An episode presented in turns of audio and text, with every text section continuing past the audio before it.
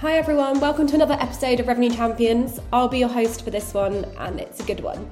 Today I'm going to be chatting with Todd Clouser, brand marketer at Refine Labs. We're going to be covering everything from Todd's approach to TikTok, how he thinks about creating content to drive brand, and a very interesting take on the role of the SDR. So, Todd, welcome to the show.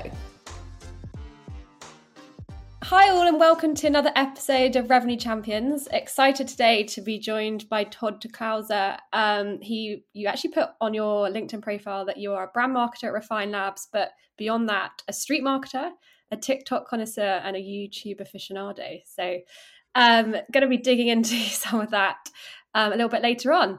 So, yeah, over to you, Todd. Could be great if you could um, introduce yourselves and let us know what you do at Refine Labs. Yeah, so um, as a brand marketer at Refine Labs, my I was brought on to help launch TikTok.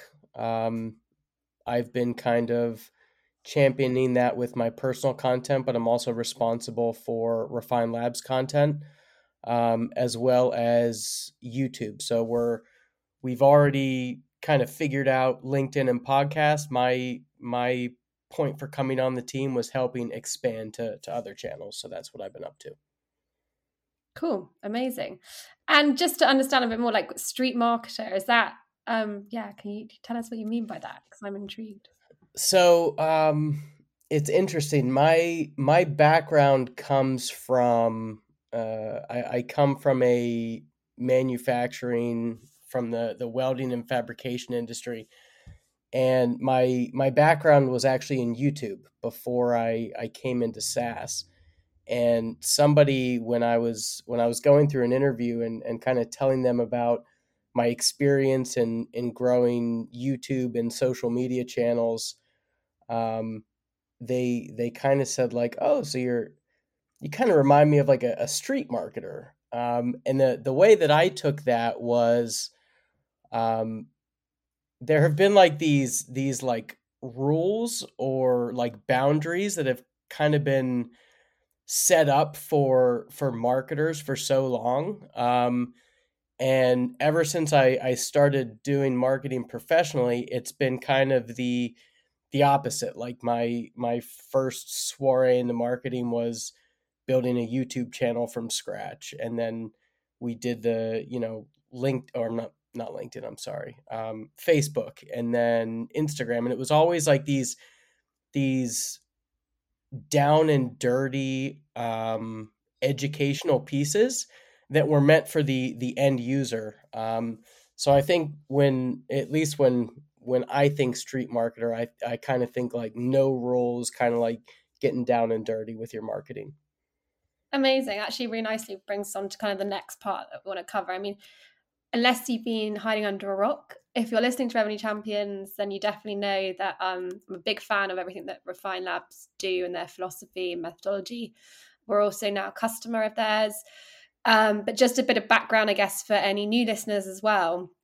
Um, obviously, the big kind of the big shift that's being um, sort of touted around B2B marketing in general, but definitely like led the way with Refine Labs is kind of moving away from traditional lead generation methods and focusing on demand generation, creating demand over capturing demand. Um, and yeah, at Cognism, that's kind of everything we're trying to do as well. Um, and you said before that kind of as a demand gen marketer, there's nothing more heartbreaking than being forced to do lead gen. So I guess just to dive into that a bit more, can you kind of explain this approach to our audience and kind of how you came to that realization? So when I my first role out of out of college um, was as an SDR, and we we didn't call it an SDR like it was a marketing title, but the the job function was the same. Um, my role was to basically call up people, and for that job, I was I was pretty much trying to source like their personal information for our website. This was way back in 2011, um, before like scraping and stuff. So for me, like I I saw like I I lived the life of like trying to call on leads that didn't want to talk to me all day every day. Um and it was it was something that I was I was really not good at. Like I is anyone? yeah, yeah. I, I, I don't know if anybody is. Um, but yeah, it was it was something that just weighed on me. I did it for about six months, and it got to the point where it was like, okay, I either need to figure out a better way to, you know, get people to to to take the action I'm trying to get them to take, or I'm going to quit and, and try to find something else. And um, I wasn't in the position to to leave my job and and go try and find something else. Um, but luckily, I was in a position where the the project that I was working on was kind of like the the CEO's pet project, and I I was the only the only you know real hire like in the company at the time, so they kind of gave me the freedom to figure it out. Um, so what I did was um, I decided, well, let's let's try to make a, a YouTube channel, and we'll put out this educational content, and like we'll just we'll see what happens.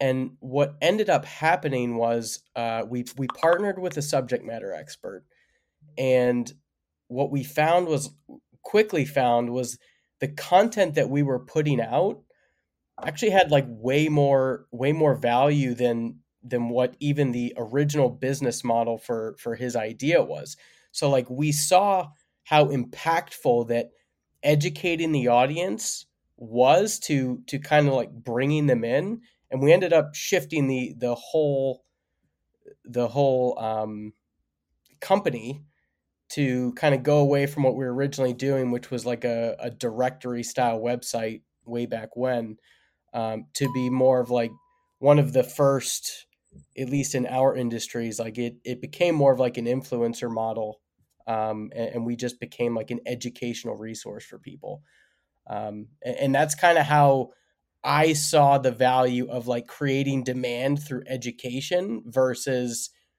just trying to call on people that didn't know who I was or didn't want to hear from me. Amazing. And that actually, I guess, leads nicely on to the next piece because with creating demand, um, I mean, I guess the big thing for me, and when I think about this, is it's all about getting um, the best possible content in front of your audience all of the time, as repeatedly as possible. And kind of leading into that is the fact that not everybody consumes content in the same way and there's multiple channels in which you can get in front of your audience um, and you'll get a different part of your audience by using more channels. Um, so yeah i think if anyone hasn't seen your content it's pretty fair to say that you're the best b2b marketer out there doing tiktok i would say um, and also linkedin and also linkedin content right now so um, obviously that's the role at Refine Labs as you described it earlier. Um, but how have you gone about, I guess, exploring TikTok as a channel, um, finding ways for it to work for you guys? Like, what's that process look like, and how, yeah, how's it going? So, for me, in in exploring TikTok, so I think it's important to say, like, prior to me starting my my personal profile, um, when I joined Refine Labs, I had run several TikTok accounts uh, in the past, but none that had been like my face. So it was using subject matter experts or user generated content or things like that where I didn't have to um, be on camera. So for me, um, when I came to Refine Labs, I kind of knew, at least from the um, the Refine Labs content, not so much the the Chris Walker content, but my goal with the Refine Labs account was to kind of showcase the the overall knowledge of the entire team and then obviously Chris Walker has has a very um like in tune way of creating content and, and pumping out his own content um, but I kind of knew that I had to champion that um, with my personal content for the rest of the team because even when I started at Refine, um, my my opinion was, you know, TikTok is more for escaping the education. It's kind of like this entertainment platform. Uh, and, and I was skeptical to whether like B2B education content would even work. Um, and also that being said, like I had never created personal account on uh, personal content on video myself. So like I started off by just kind of repurposing my text posts on LinkedIn into video content to kind of test the platform. And as I started testing my own content and then going out and basically auditing all of these these you know successful accounts outside of b2b hmm. um, i found like a, a couple of of unlocks that i thought would translate very well over to b2b um, and for me one of those huge unlocks was like creating a series like i think most people can um, they can like associate with if they're on LinkedIn, like kind of waking up in the morning and not knowing what they're going to post about, and they kind of have to like figure it out. Um, yeah. One of the big unlocks for me was like in creating these series. I have like three regular series that I do often that I can I can pick a topic and then I can plug that topic into each series and I can put them out like one after the other and like let's I'll use like the example of like um, most of my content's entertainment. I like to like poke fun at at industry stereotypes and stuff. So let's say I'm poking fun at like pitch slapping somebody in in DMs. Um, I can take that message and I can plug it into each one of my series, and each one will perform just as well as the previous did and I get to I get to reinforce that message while telling it three different times. Um, and, and kind of the the reason I'm I'm saying this is because like my goal is to figure it out as best I can so then I can go back to the the people that I've kind of identified as other champions internally so I can teach them how to do it and then they create their personal account and by by people seeing other people winning very much like Chris Walker did with with LinkedIn content like everybody at Refine Labs not everybody but a huge majority of people at Refine Labs post LinkedIn content on a regular basis because they see how successful Chris is. I'm trying to to emulate that same thing and then teach people internally how to do TikTok so we can have that that same thing that we have on LinkedIn on TikTok and yeah, I kind of I, I kind of went on a, a, no, no, no, there, so I don't know if I answered the original question or not, but well, I guess like to summarize right now, if you were to say like if someone was going to go out and um, give TikTok a go as someone trying to make it work for them from a B2B perspective, what would be the three things that you would tell them to do and how to approach it? Because it sounds to me like fun over education, um, a series, um, and then maybe there's a third. But no, I think I think that's and maybe I explained that bad. That was my initial with the with the fun over education. That was kind of my initial prejudice going into it. Um, as the as the platform matures, so does the content that's coming out on that platform. Um, and I think there's there's tons of examples of people that are putting out mainly uh, educational content that are doing extremely well. And I mm-hmm. think I think what makes TikTok so great is for a lot of people it's difficult to produce regular long form content. So like if I want to do a YouTube channel or if I want to do a podcast, like that's a heavier lift to have that longer form piece of content that I can then chop down, especially like if I if I'm an individual contributor and I've got all this other stuff that I have to do as well. The beauty of TikTok is they make it so easy to share and all these other platforms are trying to take advantage of what TikTok is doing. So TikTok content performs so well on all these other platforms, whether it's Instagram, YouTube Shorts, LinkedIn, even though LinkedIn doesn't have like a native TikTok feature, when you're scrolling through LinkedIn, you see a, a vertical video and like you're you're you just stop because on like a on a predominantly like text platform it's you know it's a it's a relatively boring platform. When you see vertical video there's just like an authenticity about it that gets people to stop um so the the three things that i would say getting started is one the the content that you that you post in the beginning is is very important so um I don't I don't know this number to be exact, but like I'll ballpark it and say like your first six to ten posts are are very important. They have the the highest probability of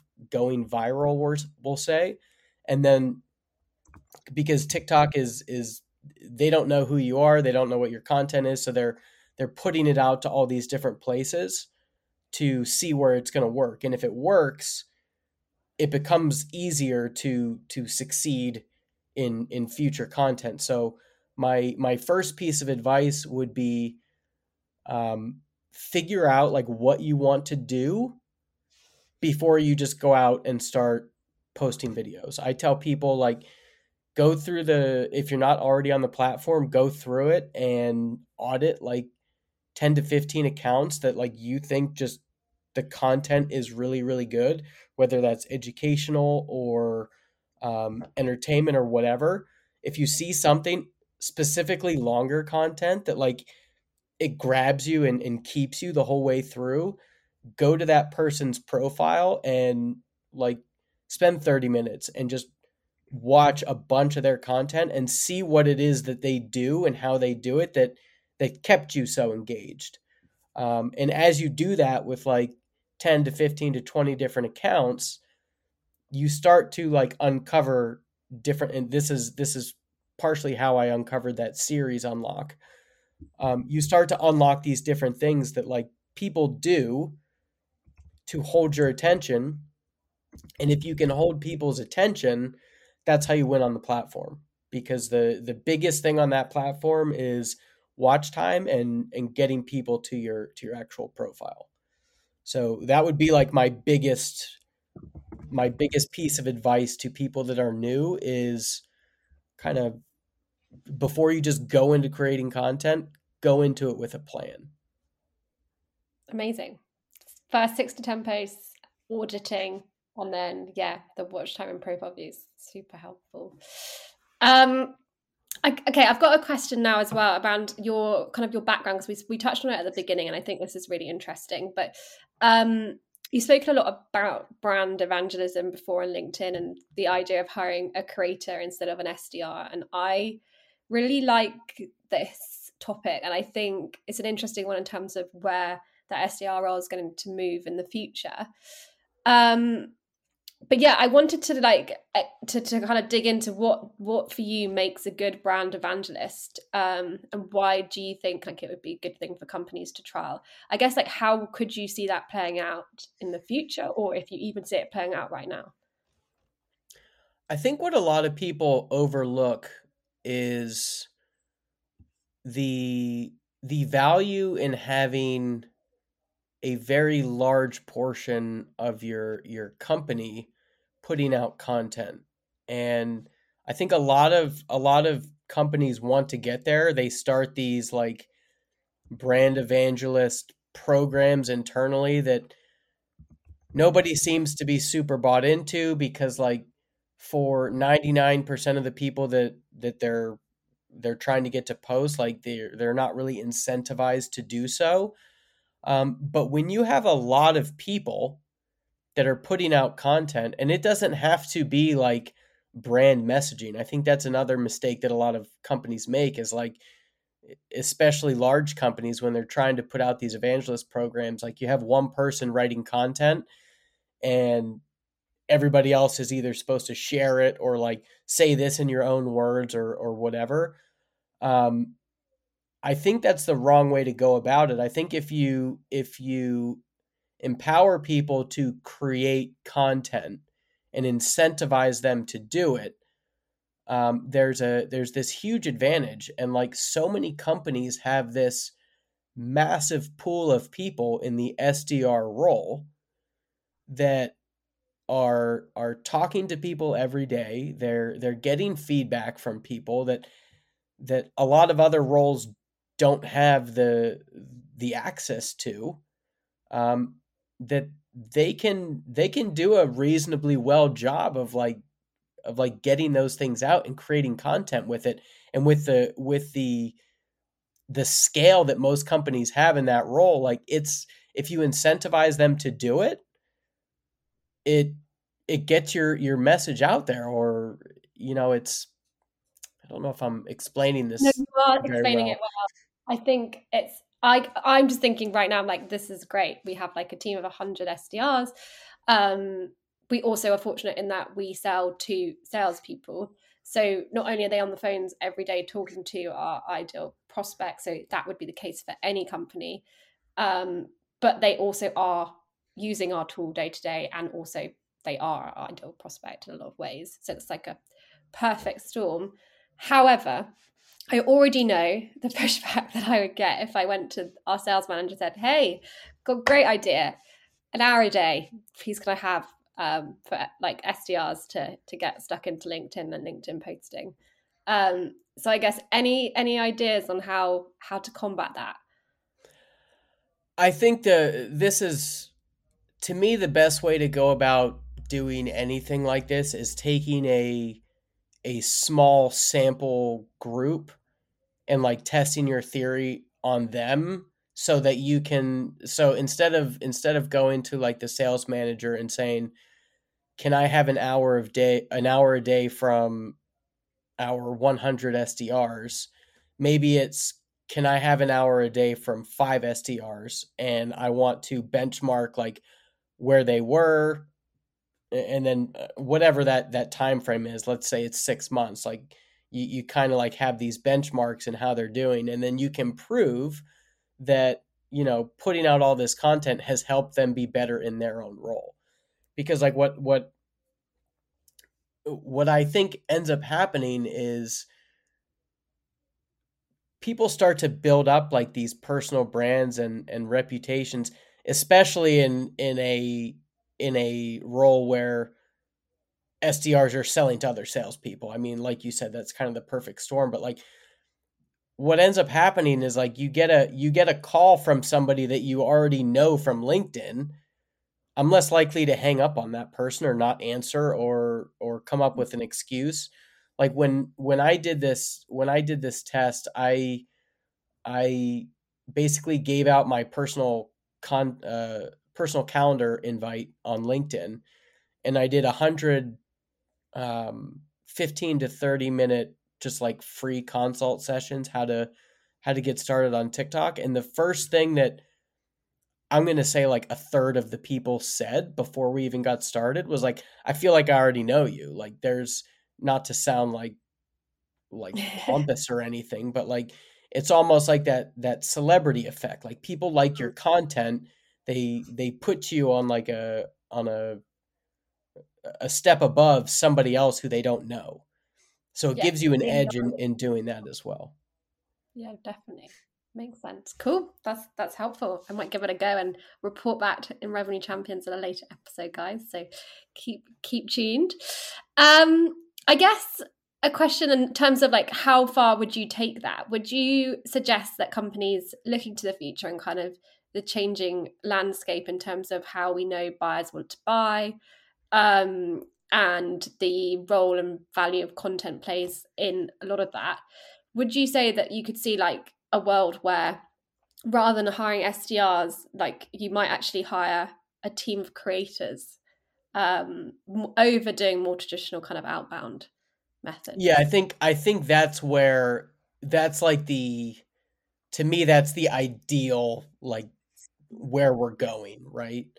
So that's eh, me from like a from like a personal growth standpoint, like that's that's kind of my my trajectory. Like I started as an SDR, I realized how powerful content creation was and how much more powerful it was than just calling people and and that's kind of like where I've gone full circle. I think the the industry as a whole is is on its way to seeing that same that same path because you know getting SDRs to create content is the first step but ideally like and I don't I don't think it'll ever be maybe at some companies I don't know that it's going to be a hundred creators but like if you have a a small team of people that their dedicated role is to creating really good content that creates affinity for your brand.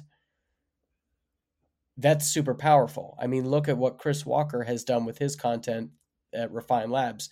And i realize that like an sdr can't necessarily do what chris walker does but like it's the it's the first step in getting people to start creating content at the organization. Yeah for sure. It's exciting um, and then, what are the most common things that you'd say companies get wrong when they're trying to build communities on social media and specifically LinkedIn? I mean, I think we've already kind of touched on it a little bit about this whole. Um, I think people really call they call it like employee advocacy um, a lot of the time, where they try to incentivize the company as a whole to kind of start posting on LinkedIn, but normally that's just resharing like branded content, etc. Um, but interested to hear, yeah, your thoughts on, on where you see companies going wrong there. I think that's the that's the biggest one, um, and I've I've made that mistake myself. So like I can I can say that it doesn't work, even if you get some people out there sharing like your your goal with your with your with the employees or your teammates at your company in creating content is you want them to essentially be like a you know a, micro influencer. That's that's your end goal with with your team in creating content. You want them to have this really strong following of people and when you curate the message for them you don't give them the ability to really like put their personality or their spin on it. Um, and and what ends up happening is you get a bunch of people inside the company liking everyone else's post but outside of that nobody's nobody's really engaging with it. Um, so i would say to get away from that like you really have to empower people to just create whatever the heck they want to. I mean, even even coming to Refine Labs, like this is this is I've told this to people internally, like the stuff I put out on TikTok and and LinkedIn here, like I've I would never have put this stuff out at at other companies I worked at. Just because like the culture that that we have here at Refine Labs is like test stuff like be yourself like i don't care what what you put out um just just kind of do you. And i think a lot of a lot of companies can learn from that like they they want to push this specific message and if it's not that message like people get bent out of shape it's like just just let people do it. It's also like let people be people because i think it comes back to that whole thing of like B2B over versus B2B, B2C. And ultimately, I mean, I've always said this like B2B is B2C because it is just a person the other end. Um, but we kind of use the traditional kind of marketing and B2B was and still is sometimes still viewing it as something that's very different, very corporate, on brand. Yeah, that kind of thing. And actually, it brings me on to my next question, which um, I think is a good one for people to understand. I mean, you kind of touched on it then, but just to dig a bit deeper, you say that you're kind of passionate about making ridiculous, borderline absurd content. Um, interested to hear some of the craziest stuff you've made, but also to understand how you're like getting the balance between attention grabbing um, but relevant content in the the B two B space because that is where we operate. Um, and then it didn't sound like there really is any sort of approval process happening at Refine Labs. Um, but is there like a set of documentation which is kind of a guardrails, or is it just purely trust of individuals? I feel like I've given you a lot there. yeah, yeah, so uh, I may ask you to, to repeat a couple of those. Yeah, yeah. As far as the as far as the last one goes, there's there's no guardrails or or anything like that. Like there, it's it's 100% trust like I don't want to I don't want to speak for the the leadership at the company, but I think I can say this with with confidence that like they hire people that they trust to put out whatever messaging that they feel is relevant. And um I I don't know that I've never encountered it um, my assumption that is if I've never encountered it with kind of how like outside the box my content is, I can probably safely say nobody else has ever encountered it. Um, where where it's like that's not really the the messaging that we're trying to put out, like delete it or whatever. Like it just doesn't happen. Um, as far as like the the craziest content that I've put out and how I how I try to keep it relevant to like messaging. Mm. Um, what I try to do, and this this isn't the case in every single post, but I would say in like 90% of the posts that I put out, like there is a very real message underneath it. Um, you might have to kind of watch it once or twice to to see what that message is, but partially uh, one of the reasons that that these videos do so well is because I'm delivering a message that's relevant to most B2B sales or marketing people. I just do it in a way that is really fun to watch. And yeah. it, it, it just it it rings true to a lot of people.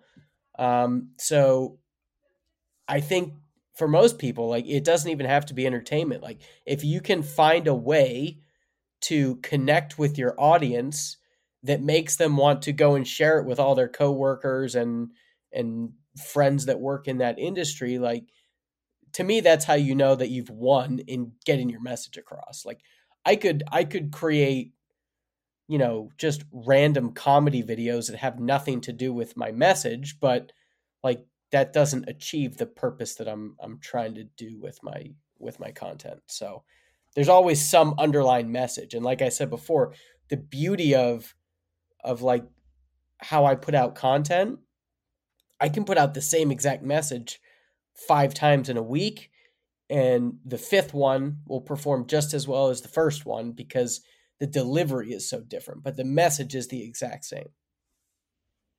Amazing. I think there's value in having that that repetition of your messaging too, right? Like if I if I do a if I do a text post that's the same messaging just like written five different ways, you're you're probably going to see like diminishing returns as the as the week goes on. But like with these entertaining videos, like I'm I'm nailing that same message over and over and over again and like they they just sometimes they do better than the ones prior. You know, it just depends on on on the the the way it's delivered. And I think that actually is also another obsession that B2B marketers we have, which is very dangerous, which is like create something once and then you put it into the world and that's it. There's no other like you can't use that again, you can't repeat it again. We have this kind of completely false assumption that all of our audience at the exact same time are on the exact same channel and going to see the message and be in exactly the position we want them to be in the funnel. And like all of that is untrue. So um, yeah, I think that's a really important lesson for us always to be thinking about as well. And then I wanted to talk about the content creation process because this is an interesting one. Um, like how do you approach this? How far ahead are you creating your content? What's the turnaround time? Um, you've already touched on older content being recycled but I guess that was more about message. So maybe like, do you recycle older content, older videos as well? Is there, um, I guess, a method to that? The only time I'll recycle videos, um, at least to this point, is on TikTok itself. Like, I will I will maybe do like a separate edit that's a little bit shorter or like cut out certain parts to make it more concise to see which one performs better just as like a a, a testing of my own content. Um, my my content creation process is is pretty simple. Um, I'm not a huge proponent of um, like batching a bunch of content. I think it's it's useful to a certain extent, but like and I've learned this myself, like when I used to create YouTube content, I would create I would create 4 months worth of content in a week and then use it up and then go do the same thing again. Um, I think when you when you batch content out so far, you you miss things that are relevant and you lose the ability to react to what your audience is telling you in the moment. Again, I think this is something that's that's so beautiful about TikTok is like someone can react to my video today and I can respond to it tomorrow or in some cases the same day. Um, so I I have like a in my notes app I have you know a, a huge list of like ideas of things that I want to do and then usually like I'll create them the the day before. Um, I'm I'm trying to create every single day. Um, for some people that's not possible, so like maybe you got to set aside you know half a day on Monday to create like a week's worth of content. Um, but for me, it just it works better for me and like my my own creative, you know, the way that I do that. Uh, it works better if I if I just do it every day. Amazing. And do you have any like result like when you were I guess going about this as a project or just generally when you you're pivoting away from your SDRing into this world like have you have there been resources that you've looked to which have been kind of must have and you'd recommend others looking at when they're trying to grow in the world of content? Yeah the the one the one book that i read that that really changed a lot for me um and i've talked about this quite a bit um it's a book called primal branding by a guy named patrick hanlon and it it teaches you how to basically just like use your audience, connect with your audience and and build like really tight community through relationships and responding to your audience essentially. Um, and that's been a that's been a huge game changer. I put a I put a post out maybe this was probably like a year ago, but on on my my old YouTube channel, like I put the the growth of the channel. I think it was from like a subscriber level from like when I started to when I finished and I put like a little a little arrow where when I first read that book and like after I read that book I think it took us like 5 years to get like 50,000 subscribers and then after like really doing a lot of the things in there like it was it started doubling every single year. So amazing okay, definitely one to read. Um, and actually, that's kind of nice. It kind of brings us nicely onto measuring the success, I guess, of the initiative that you kind of you're going out there trying to achieve. At Refine Labs, in your role now, do you measure things? Are you being tasked with reporting on what you're doing? Like, how does that look? I mean, I I I look at things. I wouldn't say that like I don't I don't go into detail into measuring like you know views or likes or anything like that. Obviously people know we use self-reported attribution to see where where pipeline comes from, so like that's obviously a measurement. My my biggest measurement that I that I look for when I put out videos like this is one is like in comments, how many how many people are tagging like coworkers or friends or whatever. Like to me, if somebody is tagging somebody else in my post, that tells me that like it was good enough that they want to share with with um their friends and coworkers. Number two is after this is kind of that's kind of like the the short term metric I look at. The the more medium term metric would be how many how many times am I getting like tagged in other people's posts? Like what ends up happening when you when you start talking about a topic like regularly is people you don't even know will start to tag you in other people's posts for like oh todd weigh in on this. Like what are your thoughts on this? You'll you'll start to show up in other people's posts. So like that gives me a sense that like my my message is connecting with people outside my network. Um, and then the the third one which is a longer term i guess um, would be doing stuff like this like doing podcasts being asked to do like guest appearances on stuff. Like again it just it lets you know that your message is is being received. So those are the those are the three things that like i i look at over how many views is it getting that sort of thing. Yeah the meaningful stuff. Amazing. And then how do you deal with and maybe you don't have an issue with this but i'm interested to know with creative burnout um if you're constantly posting so it's daily thing for you. Um obviously you have the series unlock so that's useful that's helpful to give you some form of structure to it but um yeah is it something that you struggle with or you found good ways of of being able to deal with it I think one of the one of the biggest things that one of the biggest helps to this is um, listening to your audience. So once you start creating content, I think burnout comes when you don't know what you're going to talk about and it's like I need to keep up. Like I don't know what I'm going to do. Like crap, what am I going to it, it just it it like mentally drains you when you don't know what you want to talk about and you feel like you you got to like figure it out quick so you can put it out what i've always done even this is this is back prior to like before i was putting my myself on camera um, and doing it with other subject matter experts is utilizing your audience to create those those ideas for you so like in in what I do, like with the entertainment stuff, people will say like, you know, if I one of the things that I do is like I do if B2B uh, if movies were about B2B.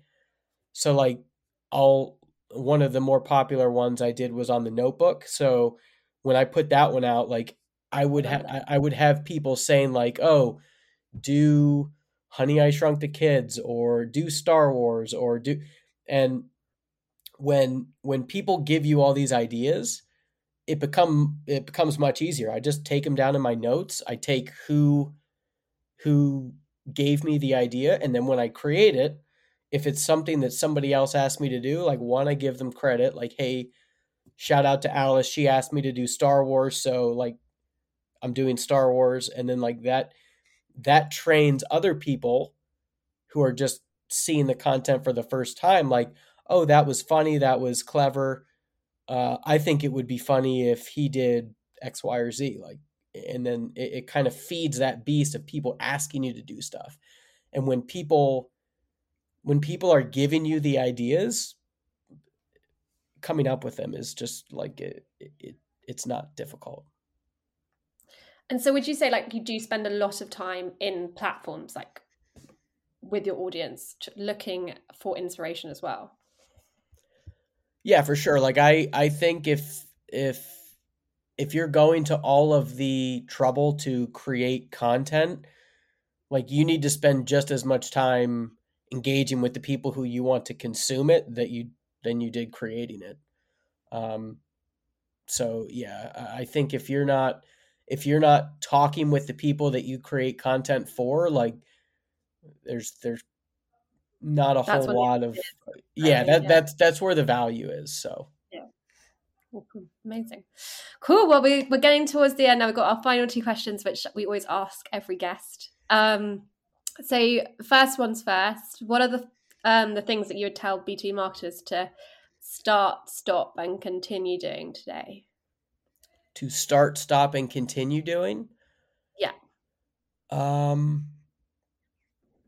if you're not already creating content, I mean that's that's number one. Whether it's TikTok, LinkedIn, wherever your your audience is, um, start creating content. Um, stop. I feel like I'm. I feel like I'm just. Uh, um, I'm talking on like the company line here, although I promise you it's not for that reason. Like it's because I believe it myself. But like, stop with all like the the gated ebooks and and you know trying to to to get the leads that way. Create demand where people are already spending their time, um, and continue. I would say like always always be trying to innovate on what you're doing. So like for me um, with with TikTok content. Like I, I talked about series. Um, I'm I'm always trying to like reintroduce new series and see what sticks and what people like.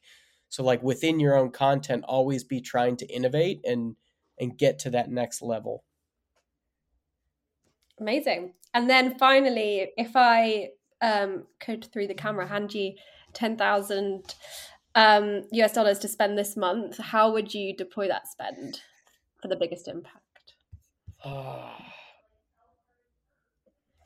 that's a that's a good question. Um, honestly, if you gave me ten thousand dollars that I could spend, what I would do is I would I would use it to get my my current organic content out to more and more people to grow my to grow my my network faster.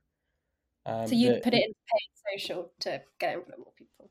Yeah, yeah, for sure. I mean the the I think from a from a personal content perspective, like if you're if you're if I had the ability to put money behind a lot of the content that I'm already creating, I I absolutely would.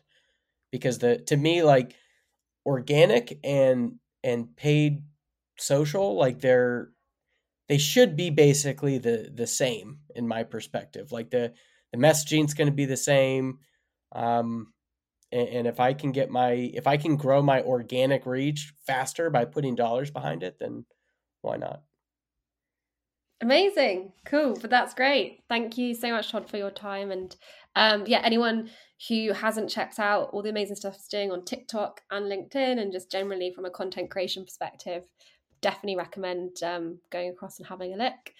Um, thanks so much. Thanks for having me. This was awesome.